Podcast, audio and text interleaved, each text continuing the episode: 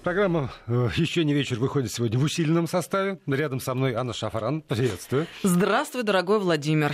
Да, и Владимир Аверин здесь, и вы у своих радиоприемников. И, как всегда, мы будем обсуждать те темы, которые сегодня показались нам наиболее актуальными, а вас призываем присоединиться к этому обсуждению. Написать нам сюда, Сани, можно с помощью WhatsApp и Viber на номер 8 903 170 63 63 903 170 6363. Либо используйте смс-портал, и тогда на короткий номер 5533 отправляйте смс-сообщение со словом «Вести» в начале текста, тогда оно гарантированно придет сюда к нам в студию, отобразится на экранах, мы его прочитаем, и, как мы э, с Геей дежурно шутим, выдадим ваши мысли за свои.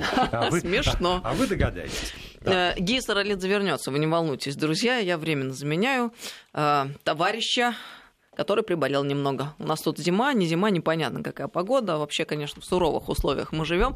Вот это вот климат у нас, друзья. Но вот зато да. он выковал наш несгибаемый характер. Пусть нас попробует кто-нибудь победит. Ни у кого не получится. Всех мы всегда случае чего мы возьмем да, отгул сделаем. на денек и приведем все в порядок, пока не будут нас сгибать. Ну так, немножко, да. А, не об этом, собственно, не о погоде хотели мы сегодня с вами поговорить, хотя и, в общем, о погоде тоже, но позже. А, а поговорить вот о, о чем? О тех темах, которые так или иначе были затронуты нашими коллегами и премьер-министром Российской Федерации Дмитрием Медведевым в ходе плодотворного и длительного общения. Сегодня, я думаю, что большинство из вас слышали, может быть, даже прямую трансляцию этого разговора кто-то читал. Но вот э, те темы, которые в этом разговоре были затронуты, нам бы тоже хотелось обсудить. Но если говорить о политических, то, конечно, это для нас они, э, может быть, самая животрепещущая тема в ожидании саммита Нормандской четверки. Так или иначе, все внимание к тому, э, удастся или не удастся до чего-нибудь договориться. И, естественно, наши коллеги спросили Дмитрия Медведева о его отношении э, к э, Владимиру Зеленскому и о его решимости, э, скажу так, э, добиться каких-то изменений. Ну и вот э, Дмитрий Медведев повторил свою давнюю фразу о том, что главное, чтобы у Зеленского хватило силы духа и мужества противостоять целому ряду деструктивных тенденций, которые на Украине сформировались в политическом истеблишменте. Но вот, наверное, самое главное, очевидно, очевидно, что нынешний президент хочет договориться по ключевым вопросам развития своей страны и с нашей страной в том числе числе, чтобы мир был, чтобы как-то все э, все-таки возобновились на более высоком уровне торгово-экономические отношения. Ну и дальше пространная цитата, которая завершается опять, э, в общем, вопросом, хватит ли у Зеленского решимости подавить уровень сопротивления э, в своей стране. Вот э, очевидно ли, мы каждый день обсуждаем Украину, и э, я когда наткнулся на эту фразу, очевидно, она вызвала у меня, ну, не то чтобы сомнения, но, во всяком случае, для меня вот такой абсолютной очевидности нет. Что Зеленский так уж настроен на то, чтобы обязательно там, найти компромиссы, э, без которых невозможны никакие договоренности, добиться мира и э, наладить отношения и с нами, с Российской Федерацией. Может быть, где-то глубоко, очень глубоко, как говорится в советской классике, ему и хотелось бы, и хочется. Но одно дело это желание, такое чисто человеческое, а другое дело это твои возможности и реальность, в которой ты живешь. А Зеленский-то попал в реальность нежданно-негаданно для себя. Я уверена, что он совершенно не планировал и не понимал, что ему предстоит и что его ждет. Да он, наверное, и не думал, что реально станет президентом.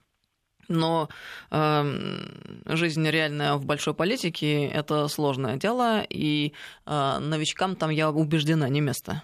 И точно не Зеленский э, в состоянии решить э, тот э, ком проблем, который сейчас накопился на Украине. К сожалению, для того, чтобы э, э, предпринять действия, необходимые для установления мира, нужна вот в нынешней сегодняшней Украине э, колоссальная воля и харизма. Человек с твердой железной рукой. Ничего этого у Зеленского нет.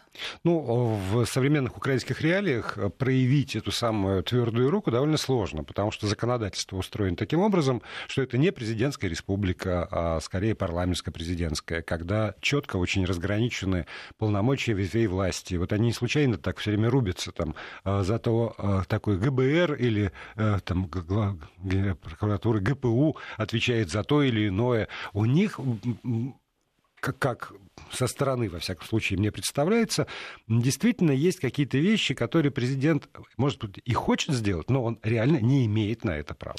Слушай, не согласна тут совершенно с тобой, потому что есть целых несколько параметров, исходя из которых мы могли бы предполагать, что возможно сделать то, ради чего, собственно, его украинский народ и выбирал. У него есть большинство в Верховной Раде, и партия его, собственно говоря, слуга народа. И если бы он хотел провести какое-либо необходимое его решение, реально хотел бы, он бы его точно провел. И просто я, мне кажется, это довольно, знаешь, так э, странно рассуждать о, лич... о, о том, мог, мог бы или сможет ли Зеленский.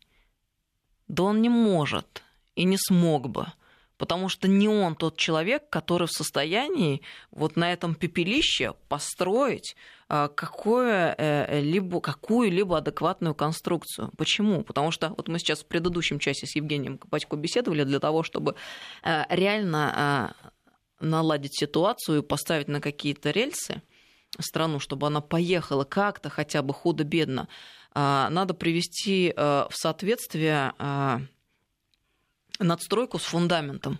А там фундамент изначально настолько зыбкий, что он не позволяет конструкции стоять на месте. Я имею в виду вообще всю эту украинизацию ложную э, философию относительно Украина не Россия, а, всю эту бандеровщину, нацизм, который сейчас процветает пышным цветом, и который сейчас правит бал, исходя же из этих оснований, они сейчас предпринимают все действия. Как это не парадоксально? Слушай, его избрало большинство, 73%. Те люди, которые хотели войны, они проиграли. Ну, на самом деле люди голосовали не за Зеленского, конечно, а против Порошенко, но это люди, которые голосовали за мир. Те люди, которые хотели войны, они проиграли в этих президентских выборах. И тем не менее, Зеленский последовательно и систематически кивает в сторону проигравших. Он да, учитывает да, мнение да, проигравших, да, но, но этом... и он заигрывает с но проигравшими. Украина в этом смысле совершенно не, не уникальная страна. То, что касается самоидентификации, знаешь, и, и наш министр культуры э, написал э, «Россия не Европа», э, отрицая как бы и принадлежность России к европейской цивилизации.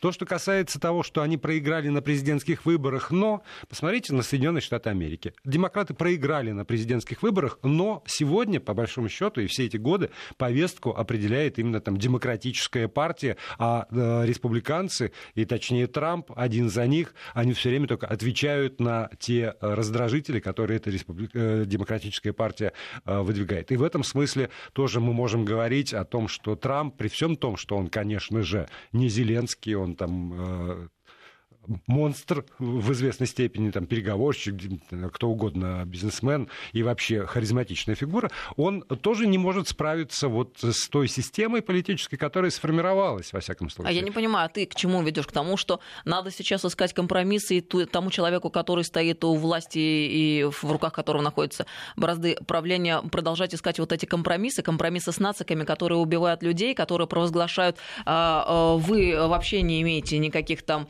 а, прав, вы должны нам подчиниться полностью, лечь под нас, делать так, как мы говорим, и вообще люди нам не нужны, нам нужны эти территории. То есть ведь э, если мы говорим о возможности компромисса, мы же должны понимать, что это компромисс вот с этими людьми.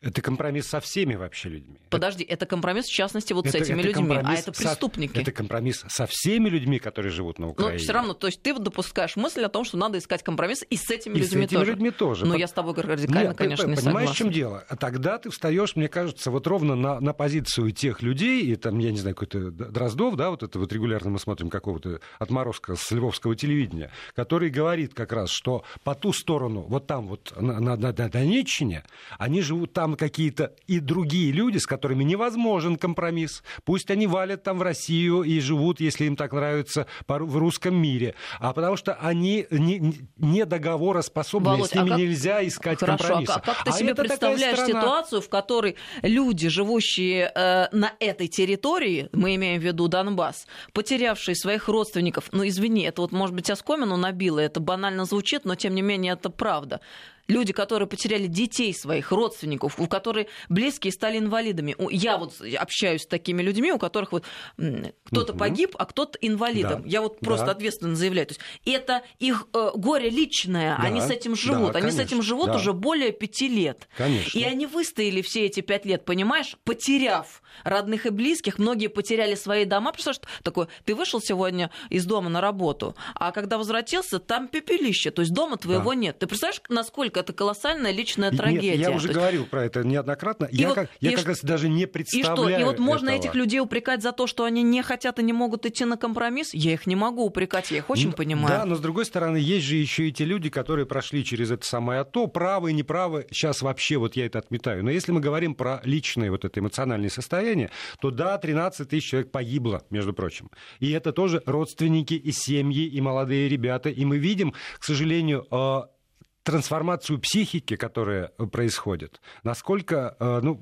Последние вот эти примеры даже с киллерами и со всеми этими статистикой по э, заказным убийствам. Потому что вот, вот туда это все уходит. Это, правда, огромная проблема для Украины, в которой есть и эти, и эти, и эти, и эти. И я про это говорю постоянно, мне кажется, в этом корень проблемы, что практически все, кто там так или иначе выступает, они все говорят про то, что вот эти правильные, остальные неправильные. Выступает следующий, нет, вот мы-то правильные, а вот эти вот все не... И все, все эти сложные какие-то переплетенные между собой группы по-разному настроенных людей пытаются растащить в разные стороны. И почти нет никого, кто бы говорил, что несмотря на то, что а, одни исповедуют вот эту веру, а другие эту. Одни верят, э, там, не знаю, в Сталина, а другие в Бандеру. Мы в, обречены жить, вот да, в одной стране, а значит, те или иные компромиссы надо искать. Так или иначе. Ну, потому что гражданская война. Володь. Это гражданская война, после которой либо вы разносите страну вообще вдрызг,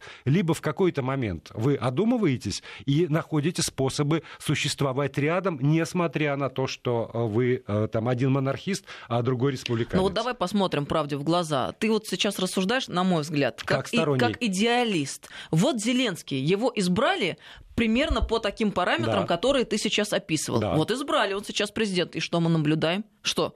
Что-то движется в том направлении, которое ты сейчас обрисовал? Да фигушки, ничего ну, подобного фигушки? не происходит, потому что, потому что он все равно а, следует в основном э, значит, э, тем траекториям, которые ему нацики диктуют. Они ему не дают двигаться никуда. И если только он попробует какое-то действие совершить конструктивно, его тут же обвиняют в капитуляции, они орут не капитуляция, они ему обещают Но... Майдан, доходит до того, что эти всякие Маруси Зверобои э, на каналах, транслирующих по всей стране, президенту с высоких трибун, ну, фактически, да, да угрожают. угрожают. угрожают. Это да. как это понимать? Вообще-то это уголовное преступление. Ну, в итоге ее вызывают там вот как ну раз что, для, в итоге ее вызывают, видишь, как легко все. В итоге ее вызывают что? Ее вызвали, к ней пришли. После этого она опять сидит и то же самое и повторяет. То же самое повторяет. Ей задают вопрос, да. готовы ли вы повторить, она повторяет все то же самое. Это но о чем говорит? Но когда, о том, что эта конструкция ты, недееспособна. Когда ты говоришь, что ничего э, он не делает вопреки, то я могу сказать, что когда готовился этот самый вот первый э, обмен, недавний, так, ну не первый, но недавний обмен,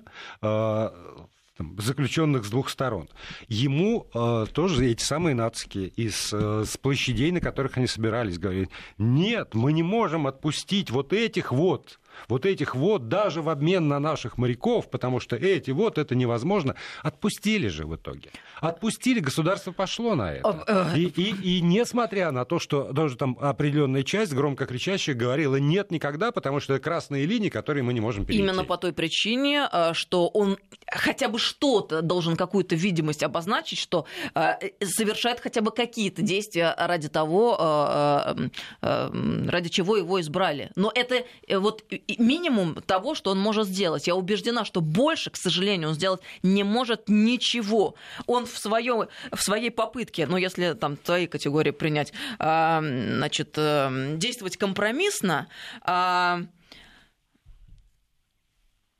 выходит, единственное, что может, это вот там совершить обмен. Худо-бедно какой-то такой небольшой. Все этим ограничивается. Совершить обмен. Больше. Прекратить обстрелы, развести войска перестать убивать людей по одну и по другую, заметь. И по ту, и по другую сторону убивают, и остаются раненые. Вот, вот это вот Володь, я вот, например, знаю, что у людей на Донбассе есть приказ не стрелять и не отвечать, особенно когда вот эти были попытки разведений, и там люди реально прямо злились, потому что их товарищи получали ранения, угу. гибли, да. а они не могли отвечать. Почему? Потому что на, в Донбассе и в народных республиках реально была воля, чтобы состоялось это разведение, чтобы перестали стрелять, а ВСУ с высокой колокольни хотели они плевать на все эти договоренности. Ты помнишь этих отморозков и Гопоту, к которым приезжал Зеленский разговаривать? Собственно, что, что Но там это не ВСУ. Но это не ВСУ, Вол... потому что у ВСУ тоже был приказ, а есть отморозки. Володь, а ну ты на отморозки... полном серьезе рассуждаешь, что, что вот это не отморозки... Нет,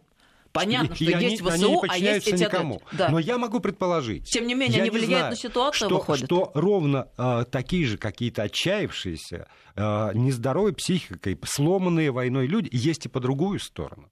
И когда есть приказ не стрелять, то, э, извини, я тоже там, смотрю э, в интернете какие-то видео, когда с, э, с кровожадными комментариями стреляется с, с этой стороны.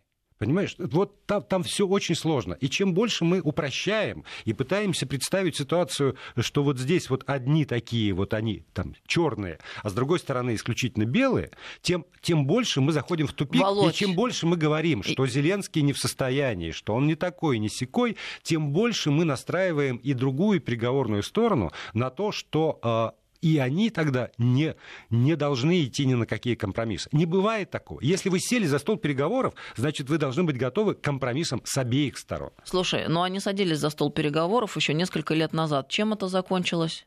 Когда Минские соглашения были подписаны? Что из этого сделано?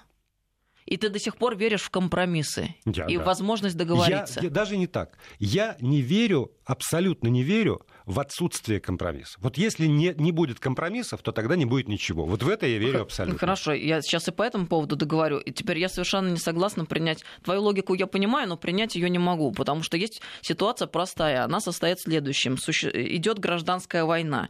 И э, есть территория, против которой осуществляется в их терминах АТО есть территория, на которой живет гражданское мирное население и которая обстреливается. В частности, школы обстреливаются. Мы не можем не видеть этого и не принимать во внимание. Ты понимаешь, что есть ВСУ, есть эти отморозки из Добробатов, которые э, не на своей как бы, территории воюют, они обстреливают мирную территорию с мирным населением. И ты хочешь мне в этих условиях сказать, что я должна э, пытаться понять как тех, так и других? Да я никогда не собираюсь, не буду я понимать тех, которые пришли на мирное, а, мирное население а, стрелять, ну, понимаешь, Володя? в чем дело? Если бы, если бы мы с тобой жили в Швейцарии, то, наверное, да. Но поскольку мы с тобой живем в России, с ее очень сложной историей, в том числе внутренних конфликтов, в том числе гражданской войны, в том числе э, применения армии против мирного населения в разные годы истории нашей вековой и многодесятилетней даже, то я не могу быть столь же категоричен, как ты. Потому что, когда это происходило здесь, на этой земле, и там, в нашей истории, то у меня не было столь однозначного, знаешь, однозначной оценки того, кто прав, прав, вправе мы стрелять по городу, где есть школы, где есть жилые дома, и все ли там уж такие вот страшные тоже Слушай, вооруженные проблема люди. в том, что это не Донбасс к ним туда пришел стрелять, а это они пришли усмирять Донбасс. Тогда, когда он не согласился с государственным переворотом 2014 года. А эти люди имеют право на самоопределение, на и то, что? чтобы и, жить так, как они привыкли и, жить. И что? И это так... не они пришли стрелять, это их пришли отстреливать. И тогда продолжение, и тогда мы, готов, мы с тобой здесь голосуем за бесконечное продолжение этого конфликта. Если это так. Но если уж совсем. Я понимаете? голосую за прекращение этого конфликта путем тотального непризнания нацистов и бандеровцев. Этого Путь, не должно существовать в принципе. изменения украинского государства. Значит, да. Значит, Значит, так. Оно не может существовать в таком виде. Веришь, Я не готова веришь ли ты в ни в каком виде принимать тех людей, которые сжигали э, людей в Доме профсоюзов в Одессе, которые радовались этому и в прямом эфире объявляли, что наконец-то, вот смотрите, мы это сделали. С этими людьми я никогда не готова идти ни на какой компромисс. Я никогда не готова признать, что они имеют право на жизнь и, э, значит, какую-то деятельность, э, Нет. Нет. Почему ты должна идти на компромисс? Ты гражданка Российской Федерации. Я говорю про компромисс внутри Украины. Внутри. Не снаружи. Внутри. А вот уже ты как гражданка Российской Федерации, живущая, работающая в Москве, можешь вообще не идти на какие компромиссы ни с кем там. Я тебе объясню, почему я так говорю. А, мы уже обсудили, не будем по второму кругу идти насчет э, того, э, что пережили люди на Донбассе за эти пять лет. У меня просто есть те, с кем я общаюсь постоянно. И э, я-то убеждена совершенно, что, во-первых, они не готовы э, возвратиться, они не хотят после всего того, что с ними сотворили. Более того, у них был референдум, на котором они однозначно высказались по поводу того, а какова должна быть их судьба, а они высказались в пользу того, чтобы войти в состав Российской Федерации. И мы, я считаю, должны обеспечить им эту возможность точно так же, как мы обеспечили эту возможность Крыму. И я думаю, ты же ну, вряд ли будешь спорить с тем, что Крым, войдя в состав Российской Федерации, себя обезопасил от всего того, что сейчас на Донбассе Донбассе происходит, а там реально могла быть та же самая ситуация. Мы же помним этот поезд дружбы и все то, что с Беркутом происходило в Киеве на Майдане, и потом, как Беркут э, в Крыму принимали. Я убеждена, что это так. И, Но... конечно же, да, это тоже наше дело. Мы не можем э, равнодушно стоять в стороне, смотреть на то, как разворачиваются события на Донбассе. Поэтому я так радикально говорю. Да, и я думаю, что, значит, эта территория, несостоявшееся государство, не может существовать в том виде, в котором она существует сегодня. Но удивительным образом у российского государства э, позиция по отношению к Крыму и по отношению к отдельным районам Донецкой и Луганской областей различается. Да. Различается. Безусловно. И, и я исхожу именно из этого. Я исхожу именно из этого различия, которое декларирует в том числе и глава российского государства. И если бы он э, декларировал твою позицию, то тогда не надо ехать в Париж. Вот вообще не надо. А надо на танках вперед с песнями, как мне там э, на, во время Олимпиады рассказывал знакомый нам с тобой лидер одной из политических Еще раз, партий. я эту позицию могу понять, могу услышать, и логика мне понятна, угу. но я сейчас излагаю свое видение ситуации. Моя логика такова. Новости. Анна Шафран, Владимир Аверин остаются в этой студии. Продолжим. Еще не вечер, так бодро у нас. Не то слово. Анна Шафран, Владимир Аверин здесь, в этой студии. И вы, э, те, кто пишете нам, спасибо вам большое. Это отдельное удовольствие читать ваши послания. 8 903 170 63 63 в WhatsApp и Viber. 8 903 170 63 63. И 5533, короткий номер для тех, кто пользуется смс-порталом. 5533, э, слово «Вести» в начале вашей смс и с гарантией она дойдет сюда. Еще одна тема, которую э, подняли наши коллеги во время встречи с премьером, это тема ностальгии по Советскому Союзу. В частности, э, корреспондент или представитель телеканала ОТР рассказал о том, как у них в эфире, в эфире этого телеканала, в рамках и программы было голосование по следующему поводу. Вы хотели бы жить жить в Советском Союзе, и 92% опрошенных э, телеканалом ОТР и в утреннем эфире, и в вечернем, это все-таки разные несколько э, аудитории, ответили да, хотели бы. Ну и было предложено Медведеву прокомментировать эту самую ностальгию, которая в последние годы возникла у нас по поводу Советского Союза. И э, Дмитрий Медведев, э, во-первых, сказал, что это свойство памяти человеческой, мы помним только лучшее, вот, и это нормально, но Тут я цитирую, не надо, но идеализировать Советский Союз не надо. Это было очень сложное государство. Молодежь, которая говорит, что хочет там очутиться. Где очутиться? У пустой полки в магазине или в очереди за сапогами? Это даже представить себе люди не могут. Многие из присутствующих даже здесь, вас я имею в виду, ведь ничего не было практически даже в таком городе, как Ленинграде. Были определенные социальные гарантии, это правда, это очень важно, и об этом нужно помнить, и даже какие-то вещи брать на вооружение нам сегодняшним, но нельзя идеализировать и эти гарантии. Вы сказали про систему здравоохранения. Да, она была бесплатной, но вопрос в том, какая. Медосмотры в школе, например. Я помню, они заключались в том, что мне мерили вес и рост. Конец цитаты, я прекращу э, цитировать. Дмитрий Медведев э, вспоминает, конечно, и все хорошее, что было в Советском Союзе, но все время у него рефреном звучит «нельзя идеализировать Советский Союз». Я скажу прямо, абсолютное большинство современной молодежи там просто не смогли бы жить. И исходя из этого посыла, там просто не смогли бы жить, я решил, что надо провести э, опрос нашей аудитории радиостанции Вести ФМ и сформулировал в приложении Вести ФМ вопрос следующего характера, не относящийся только к молодежи. Смогли бы вы жить в СССР с учетом своего нынешнего положения и образа м, жизни? Э, да, и нет. Два варианта ответа. Голосование идет. Ну а теперь я предлагаю нам с тобой тоже порассуждать на тему... Я предчувствую, что у нас будут полярные мнения на этот счет. Ностальгии по Советскому Союзу. А у тебя есть?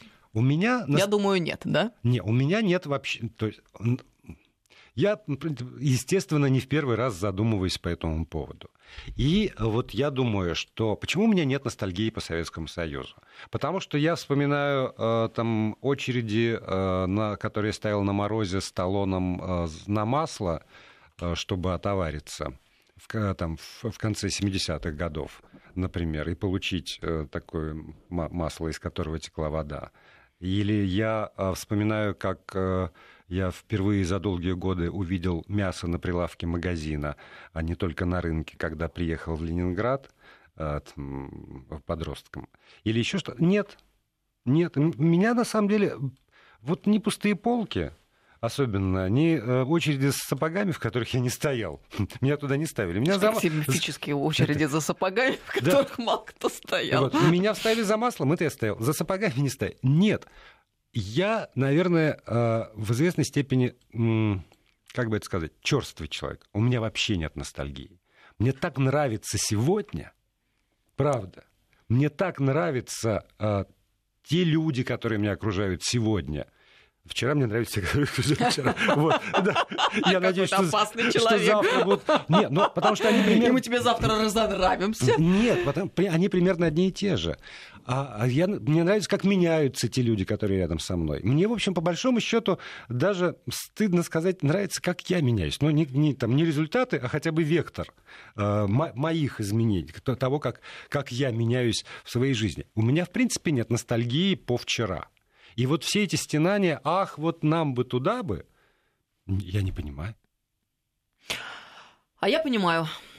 А, мне кажется, что все дело в том, что, а, во-первых, мы, а, когда рассуждаем таким образом, каким рассуждаешь ты, неизбежно вот утрируем и доводим до какой-то крайности ситуацию. Потому что, вот, например, я тебе в ответ на твои э, очереди за сапогами и масло с водой э, могу вспомнить другую Россию. Именно Россию, не Советский Союз а когда были разбитые фонари, темные улицы, э, не было денег, э, не было еды, тоже были очереди, какой-то беспросвет сплошной. Это вот те самые 90-е, а вплоть до начала 2000-х. Я, например, э, родилась и жила в семье преподавателя. И а, моя школьная юность и раннее студенчество пришлось на 90-е годы. И я тебе должна сказать, что ничего хорошего я из этой России святых 90-х не помню.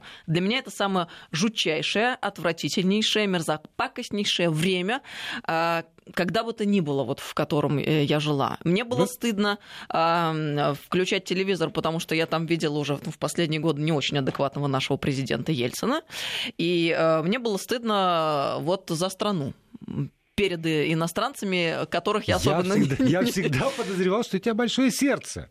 Потому что вот... Э, я, я, я еще раз скажу, я черствый. Я в эти самые 90-е, я был настолько погружен в то дело, которым я занимался, получал за него совсем копеечно. Не на что было жить. Вот, но это было, правда, не, не очень ну, важно. Это, это было не очень смотри, важно. это две стороны я вопроса. Я совсем не я... смотрел на Ельцина, мне было наплев... правда наплевать. Я не могу э, сказать тебе, что мои воспоминания об этом времени, они вот сплошь такие, потому что надо делить. Я не говорю, что я какая-то была несчастная, что у меня обездоленная, ничего не было. У меня была отличная юность, друзья, э, школа, лицей. Там, я ходила в театральный кружок, занималась в музыкальной школе. Э, я была активистом в школе э, э, лидеров, там мы обучались, коммунарские сборы, все это было, все это было круто. Но одновременно с этим я не могу э, не помнить того, что, например, э, нельзя мне было одной идти вечером э, в холодное время года, потому что темнело рано, одной от ну, да, подъезда девочка, до, девочка, под, до понимаю, остановки, да, понимаешь? Да, понимаю. И это вот наша повседневность была. Да, не, не было фонарей, угу. просто не горели лампочки. Вот это, это был какой-то беспросвет. А это ведь уже была Россия, та самая прекрасная Россия, которой стремились вот все те люди, которые были недовольны Советским Союзом. Э, значит, теперь про Россию другую сегодняшнюю я скажу. Я-то вообще-то тоже считаю, что мы в великолепное время живем. Наконец-то я в гармонии с собой сегодня сейчас нахожусь. Мне все время хотелось либо куда-то очень сильно далеко, или вообще до нашей эры, или в какой-нибудь там, я не знаю, ну, ну там вот, в разные времена хотелось мне жить. Или начало, 20... начало 20 да, века, да, да. да. Вот мне комфортно. Я поняла, что у нас сейчас вот уникальное время уникальных возможностей. Ты сегодня и сейчас можешь быть тем, кем хочешь быть, делать то, что ты хочешь делать, и никто тебе не может предъявить претензию на этот счет, по большому ну, счету. В известных рамках. Ну, в известных в рамках. известных, ну, адекватных рамках. Рамки Знаешь, есть в любом обществе. У, да, у нас согласен. у всех, что бы там люди ни говорили, огромные колоссальные возможности. Я всегда верю в то, что все Э, в наших руках, то есть конкретно в руках каждого отдельно взятого человека. А, человек всегда действует исходя из собственной воли, а, исходя из собственных э, целей и желаний. И если у тебя есть желание, ты всегда в состоянии совершить то, что ты хочешь совершить. Если тебя не устраивает сегодняшний день, ты можешь переобучиться, поехать, переехать, получить новое образование, поменять работу. Володя, эти возможности есть, и этого нельзя отрицать. Ну, Но... Подожди, вот э, потому что это ответ на, например, такую такое послание, которое пришло из Волгоградской области. Ради, радиоведущий в Москве, конечно, будет доволен сегодняшним днем. А в глубинке сегодня, а вот только что, на самом деле, Аня про это сказала. Если до такой степени вам не нравитесь вы в глубинке сегодня, у вас на самом деле есть возможности изменить свою э, собственную судьбу. Мы сейчас ведь не утверждаем, что вы в состоянии изменить э, там, жизнь своего города, например, в одиночку. Нет. Но если вы еще раз, это для эгоистов, вот для черствых эгоистов. Но если вы хотите изменить свою собственную судьбу, то у вас для этого вполне есть э, все возможности. Я еще прочитаю несколько э, сообщений, потому что ты отвечаешь на них. Э, так, из Германии нам пишут, давайте разделять тот Советский Союз с тем, который был бы сейчас спустя 30 лет. Вам из Германии видней. Я... Еще странно, что вы не написали, что проведете курсы патриотизма для меня, например, из своей Германии. Да, э, хочу в Советский Союз. Дефицит был где-то в 80-х, в начале 70-х было вполне неплохо.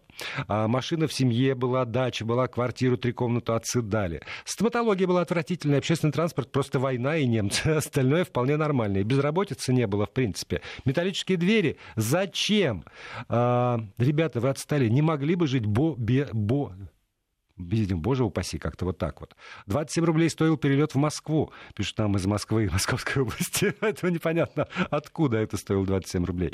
Моя жизнь только ухудшилась. Сейчас ни при чем благосостояние. Где человечность? Я жил в поселке 15 тысяч человек, но можно было попросить кого угодно, где угодно и помогли бы. И по большому счету все друг друга знали, и все подарки привозили. Вот. А сейчас не привозят. Так вот, пафос-то моей речи, на самом деле, он был вовсе не к тому, что сегодня и сейчас сейчас круче, чем когда бы то ни было, хотя очень хорошо. Но я, например, не согласна с тем, что в Советском Союзе было плохо. И я сейчас объясню, почему. Вообще-то, я, наверное, отнесла бы себя к тем, кто ностальгирует по Советскому Союзу, несмотря на то, что я застала его совсем немного, совсем чуть-чуть. Я вот только отвечу на а, одно из сообщений а, по поводу глубинки. Да, Россия большая страна от Калининграда до Владивостока, от полярного сияния до тропиков, но и она и разная. Ведь и, да, безусловно, есть какие-то депрессивные наверняка города-поселения, но есть не только Москва, Москва, есть Питер, Казань, Калининград, Суздаль, Тюмень, Тюмень, Ханты-Мансийск. Очень много реально продвинутых городов, куда ты приезжаешь и видишь, что там действительно хорошо, и люди хорошо живут, и там есть возможности, и там красиво и обустроено.